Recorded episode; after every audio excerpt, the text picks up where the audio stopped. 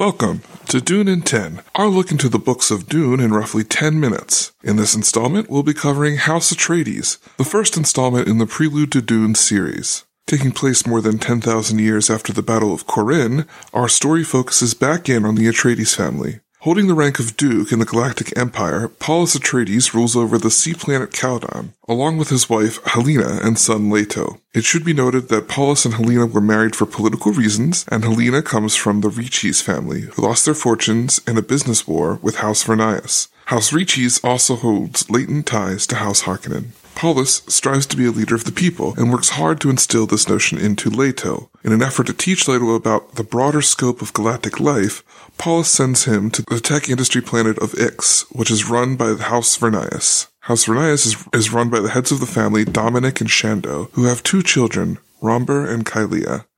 While in Ix, Leto is to study alongside Rhombur, and the two become fast friends, while underlining romance buds between Leto and Kailea. The Ixians are the leaders in technological advances, but are under constant scrutiny for supposedly violating the laws from the Butlerian Jihad and creating thinking machines. They stand strongly behind the stance that they have not crossed this line. On top of this, Shando was a concubine for the Padishah Emperor Elrood before marrying Dominic. Although Shando left the Emperor's service with permission, Upon hearing that she married a nobleman, Elrood began to feel she was stolen from him, causing a deep rift between him and Dominic. Wanting to strike back at Dominic for his past transgressions, Elrood takes part in a plan put to him by his son Shaddam to use Ix as a place for the Bene Tleilaxu to secretly work on a way to create artificial spice, the substance that prolongs life, gives good health, and allows increased mental abilities. The Emperor secretly backs the Tleilaxu as they take over Ix, most of Ix is devastated as they are quickly taken over by the Tleilaxu. Leto, Rhombur, and Kailea escape to Caladan via a rescue mission sent by Paulus.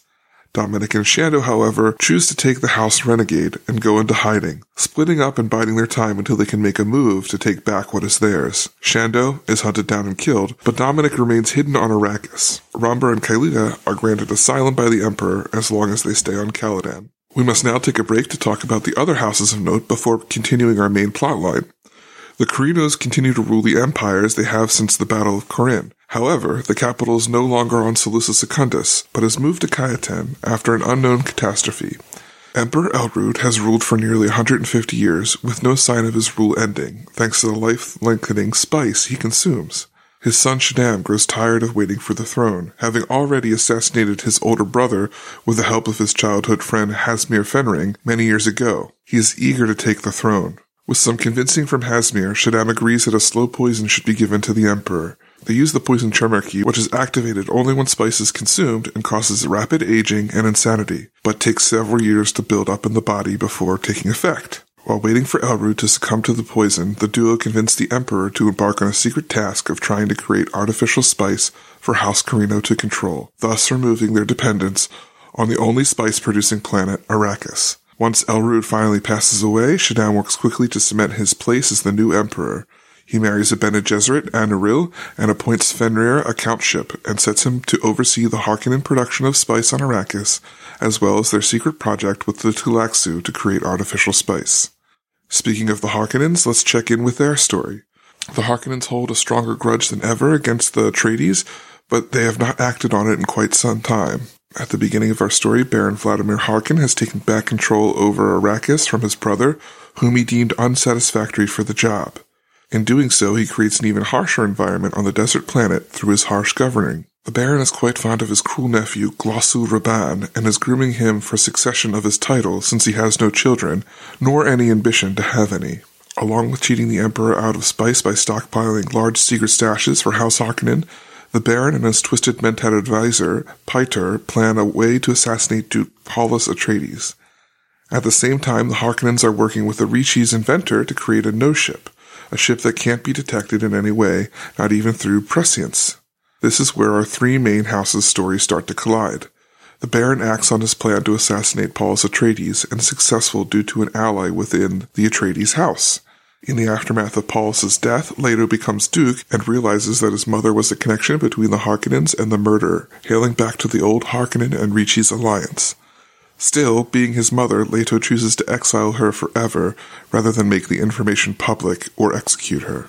Shortly thereafter, Leto is headed to Kaitain for Shaddam's coronation as emperor and to ask for a pardon for Rhombur and Kailea so that they can leave Caladan if they'd like to.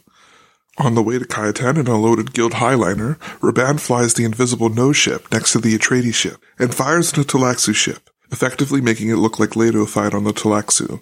In, in a desperate effort to prove his innocence, Leto activates his shields on the Highliner, which causes chaos and a standstill in what the Harkonnens had hoped would lead to an all-out war. Leto offers himself up to authorities under a trial by forfeiture to prove his innocence if everyone agrees to halt the hostilities. If Leto loses the trial by forfeiture, he will lose his royal placehold as well as all his wealth and possessions. It is at this time that the Bene Gesserit, needing Leto for their plans, which we'll discuss in a moment, do not wish for his family to fall into ruin, and send him a secret anonymous message that the Emperor may have had something to do with the Tleilaxu workings on Ix. Without any real details, Leto makes a gamble and sends a bluff message to Shaddam that if he doesn't help him, he will release information on the dealings on Ix.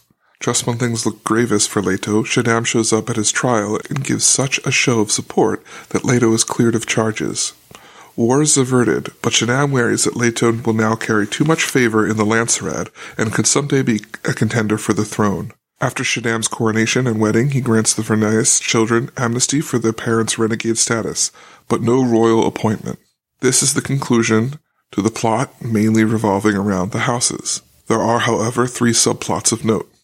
The Bene Gesserit have been leading humanity down a birthing plan in order to create their ultimate being, their Kwisatz Haderach. They are only three generations from achieving this goal, and they must have a daughter from the Baron Harkonnen, and then that daughter must have a daughter with Duke Leto Atreides. After a failed attempt at producing a healthy child from the Baron, they must again seek out his assistance in making a daughter. The Baron takes no joy in being blackmailed into giving children, nor having sex with a female so he concocts a plan to punish the Bene Gesserit by essentially raping the Reverend Mother who comes to perform the act. A Reverend Mother can control, cure, and store any disease she comes into contact with, and during the act of rape, she releases a neurological virus in the Baron that will over time make him weak and fat. A fitting crime for such a vain man. A daughter Jessica is successfully conceived. In an effort to discover why Arrakis is the only planet to produce spice, Emperor Elrood dispatches planetologist Pardot Kynes to solve the mystery. Kynes is fascinated by Arrakis and theorizes that water used to be plentiful on the desert world and could be brought back. Through a series of events, Kynes saves some Fremen children. The Fremen are the people of the desert of Arrakis. The children bring him back to their sietch to figure out what to do with him. Kynes sees a workforce in the Fremen that could work to bring water back to the planet. Initially, he's to be disposed of, but eventually the Fremen come to see him as a prophet, fully immersing themselves in the vision and accepting him into their culture. Kynes keeps up the facade of being the imperial planetologist, but devotes his life to the shared dream with the Fremen. And finally, we have the story of Duncan Idaho. Duncan lives on the Harkonnen capital planet of Giedi Prime, and for reasons unknown to him, he and his parents have been taken prisoner, and Duncan is forced to run as prey for Harkonnen soldiers to hunt. Duncan is so resourceful that he survives the hunt, which draws the attention of Rabban. Rabban wants to hunt Duncan himself and kills his parents to ensure Duncan has enough motivation to do as he wants. Duncan is then taken to a forest and given a head start from Rabban's party. He succeeds in invading them and actually kills one of the hunters. While in the forest, he is rescued by a disgruntled Harkonnen worker, who sees freeing him as a slap in the Harkonnen's face. She takes Duncan to a spaceport and gets him transported to Caladan, instructing him to seek out an audience with the Duke once he arrives. When Duncan arrives on Caladan, he is on the other side of the planet to the capital and spends roughly a year traveling and working his way there. At only 10, Duncan demands an audience with Duke Paulus Atreides, explaining what he went through to get to this moment. Paulus sees a fire in the boy and appoints him a position in the stables. After Paulus's death, Duncan expresses to Leto his interest in becoming a warrior for House Atreides. Leto recognizes the ability of the boy and agrees to start his training. And that brings us to the end of Dune, House Atreides.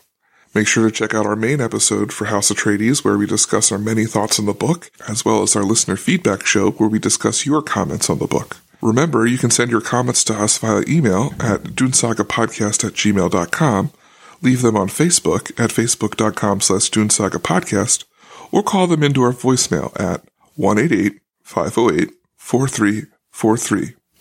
So once again, for the Dune Saga podcast, I'm David Moulton, and may Shai Hulud clear the path before you.